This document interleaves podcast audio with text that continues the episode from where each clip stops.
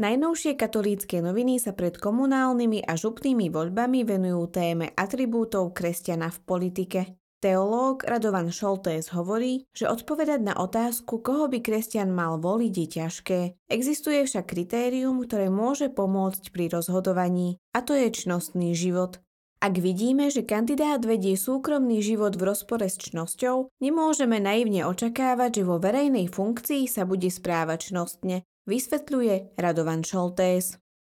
Približujú profil zakladateľov Európskej únie. Robert Schumann a Alcide de Gasperi sa po druhej svetovej vojne podielali na zjednotení Európy. Ich vízia vychádzala z kresťanského presvedčenia. Títo zakladatelia Európskej únie sú príkladom toho, že jednota náboženského a spoločensko-politického života je možná a dôležitá. Obaja politici by sa mali zaradiť aj medzi blahoslavených. Vatikán už odštartoval ich proces blahorečenia. Katolícke noviny sa tiež rozprávajú s hlavným pápežským penitenciárom Maurom Piačenzom. Počas nedávnej návštevy Slovenska predstavil knihu o odpustkoch. V rozhovore vysvetľuje, čo sú odpustky, ako pomáhajú zosnulým a aká dôležitá je sviatosť zmierenia. Z toho, čo už bolo vyčistené, odpustky snímajú bolesť, ktorá je nevyhnutne spojená s hriechom, alebo aspoň čas tejto bolesti, vysvetľuje Mauro Piačenza.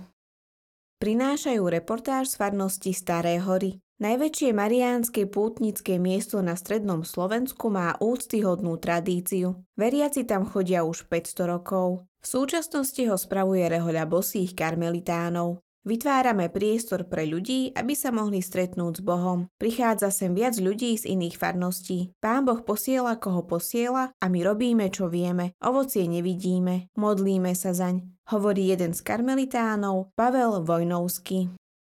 V rubrike Duchovná obnova sa venujú Máriinej prítomnosti na duchovnej ceste kresťana. Úlohou Márie v počiatočnej fáze je pomáhať ľuďom k obráteniu od starého života v hriechu ku Kristovi, novému človeku. Nepoškodená Mária je antihriechom, pretože vždy hovorila Bohu áno a teda nikdy nevytvorila vo svojom živote priestor pre nič iné ako pre Božie slovo. Píše kňaz Ľubomír Hlad.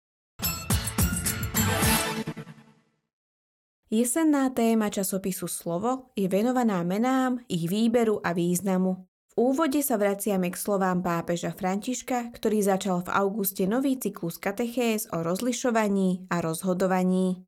Na ďalších stranách redaktorka Adriana Matoľáková prináša zoznam ženských biblických mien, ktoré sú súčasťou nielen nášho občianského kalendára, ale aj bežného života, pričom si ich spätosť s Bibliou človek neraz ani neuvedomuje. O svojom povolaní sa s čitateľmi podelila reholná sestra Tadea Zdenka Pompová, ktorá prirovnala získanie ruženca a prvej modlitebnej knižky uprostred rómskej komunity k výhre v lotérii. Otec Jozef Gača, grécko-katolícky kňaz s početnejšou rodinou, na jednej dvojstránke zaspomínal na to, ako vyrastal s priezviskom, ktoré bolo často terčom žartov, avšak prinieslo aj rôzne humorné príhody. Mária Nemčíková varuje pred vyhorením, ktoré nielen popisuje, ale ponúka aj cestu ako z neho von.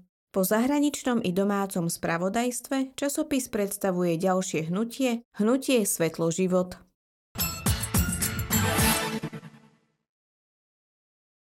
Obsahom októbrového čísla časopisu Rebrík je zistiť, čo znamená domov. Téma domov je poukazuje na každodenné drobnosti okolo nás, ktoré sú našimi istotami a vytvárajú pocit toho pravého domova, za ktorý môžeme Bohu naozaj každý deň ďakovať. Rubrika Písmenková polievka prináša povesť o kráľovej holi a kriváni. Počas mesiaca október prebieha kampaň RK, ktorá má názov Dobročiny. Na 25.